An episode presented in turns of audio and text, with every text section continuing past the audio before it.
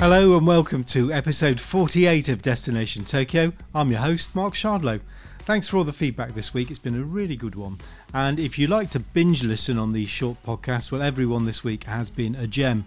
We had Lauren and Marcus from the world of badminton on Monday about being bubbled at the most prestigious tournament in Britain, the All England. Stef Reid was here on Tuesday, the Paralympic long jumper, who shared with me some really good news and talked about specific issues that amputees may face in the heat for Tokyo, which I hadn't even considered. We had archer Patrick Huston from Team GB pulling his faces and swinging his ropes on Wednesday. I've posted those images to Twitter. It's fascinating training that he does. And Claire Cashmore, multi times Paralympic medal winner, on her brand new children's book yesterday. Well, today he's a complete Olympic and Paralympic nut. This week, he's won an award from the Sports Journalists Association, recognising his written work as a specialist correspondent, of course, covering the Olympics and Paralympics. When I linked up with him earlier, his office, well, it looked like an Olympic and Paralympic shrine. It is the BBC's Nick Hope.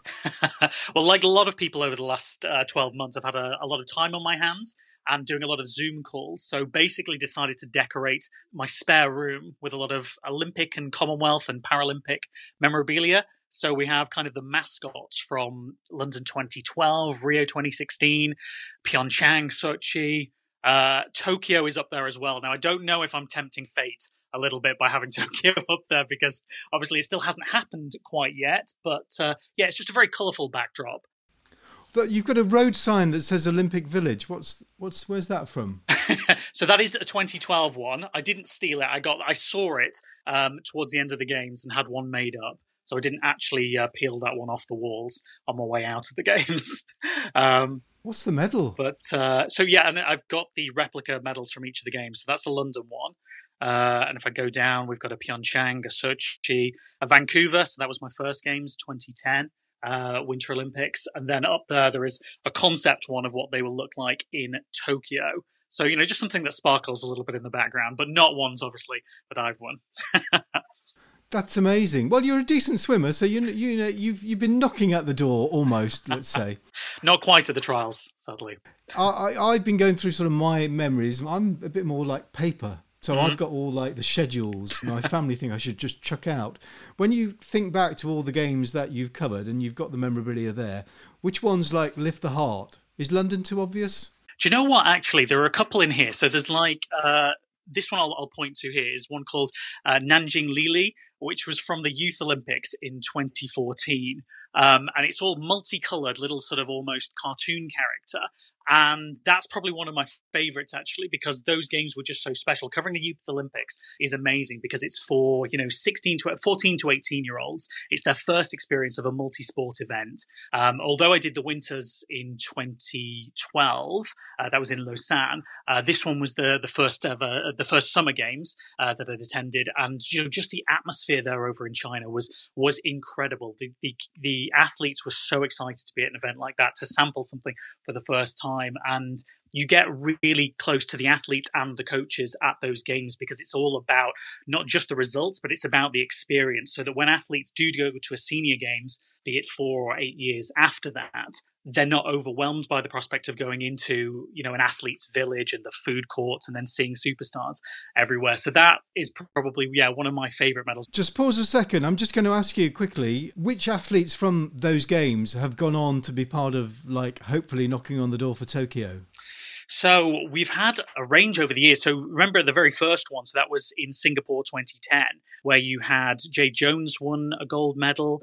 We had Sam Oldham was there as well, the gymnast. He won bronze just two years later at uh, London 2012. Obviously, you know, Jade Jones won won the gold. You've had uh, Tom Daley; he was also at uh, the Singapore Games, uh, and yeah, over over the years, loads have come through. It's usually so. The last one that we saw, which was in uh, Buenos Aires in 2018, you'd usually expect the stars from that not to necessarily come through for Tokyo. It's taking them a little bit longer now, so they will be the ones that come through for Paris uh, 2024.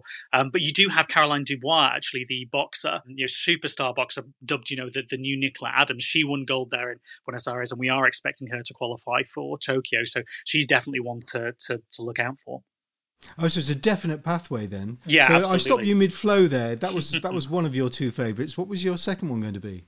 Of of these that are on the wall, I, obviously I love the the Team GB Golden Lion that we've got up there, but actually, you know, the Gold Coast games there. So that is uh, the uh, the mascot from uh, 2018. They were just, um, you know, there's a lot of question marks about whether the Commonwealth Games has a long term future because there haven't been many bidders for the games, and you know it seems to jump back between Australia and Great Britain. Maybe Canada will step in for 2026. It's obviously in the UK in Birmingham uh, next year, but that one was a, a real celebration of sport for me. Um, it wasn't just the amazing sporting success; the atmosphere around the whole games there in Australia was incredible, and it was really embraced by people from so many different nations, and you realize that outside of the Olympics and the Paralympics, there are other events that mean an awful lot to athletes and and some I don't want to say smaller nations, but not some of the um, the most high profile ones. You know, the ones that don't have the funding to be able to invest in facilities to be Olympic medal contenders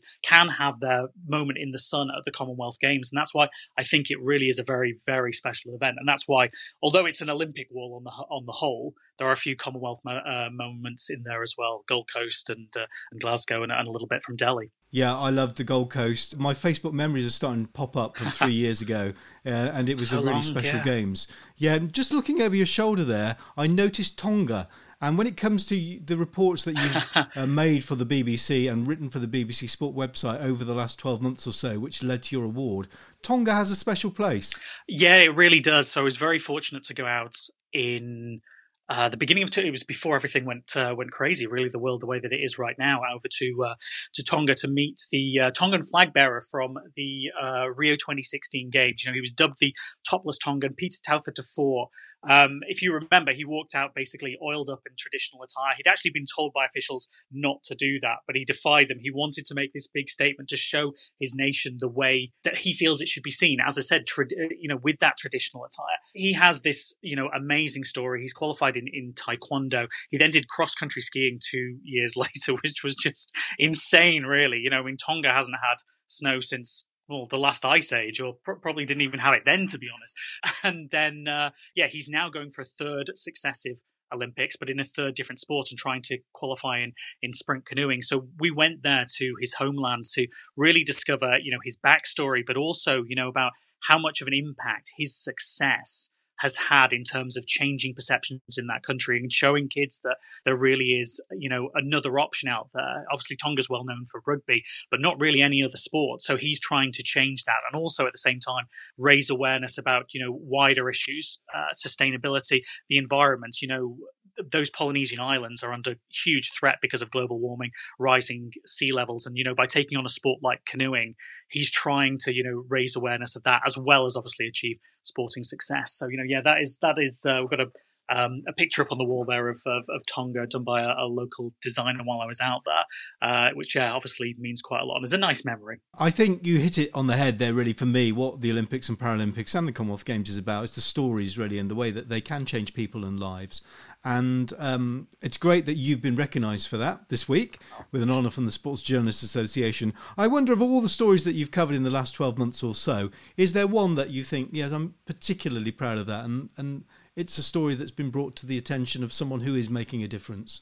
Oh, thank you very much, uh, Mark. I really appreciate uh, your comments. Um, look, I mean, one one thing that I love is is the variety of the stories that I've been able to tell, and build up relationships with people over the years, which have enabled people to kind of open up a little bit. I mean, Michael Gunning's story stands out to me in, in many ways. You know, I mean, he describes himself as the uh, black gay swimmer who wants to be the Usain Bolt of the pool. I mean, that draws you in instantly. But having known him over the years, you know, in our interview, he was able to open up quite a bit more. And, you know, he spoke about how at school he was bullied. He had acid thrown at him, which, you know, in his own words, he doesn't know whether that was because he's black or because of his sexuality if that wasn't sort of serious enough, you know, he was a few years ago also at the Manchester Arena when there was the bomb attack, and he described the impact that had on him, and also the the sort of decisions that it led to in terms of, you know, making the most of his life and the opportunities that he has because it could have ended so quickly, and how that ultimately led him to deciding to switch from representing England and Great Britain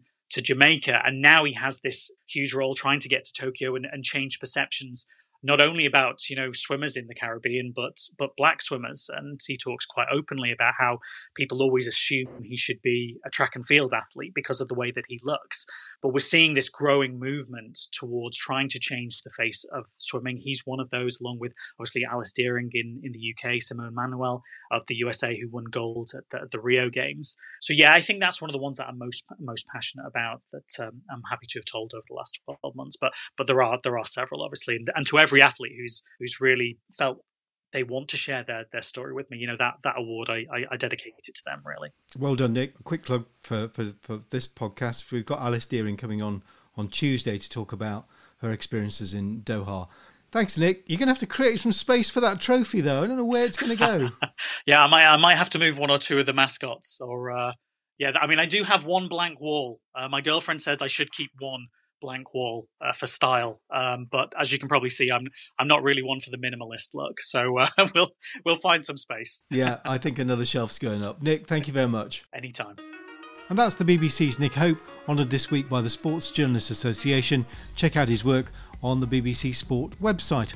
And that's it for this week. Next week, already I've got lined up swimmer Alice Dearing, who's a marathon swimmer and has just come back from her first competition for over a year in Doha and Ali Jawad, the Paralympic powerlifter who's getting ready to compete in his first competition for ages and qualify for Tokyo, fingers crossed. And also, I'm hoping to have Ali Brownlee too. In the meantime, thanks very much for listening. Don't forget the back catalogue, have a listen there, give me a follow, and see you next week. Bye bye.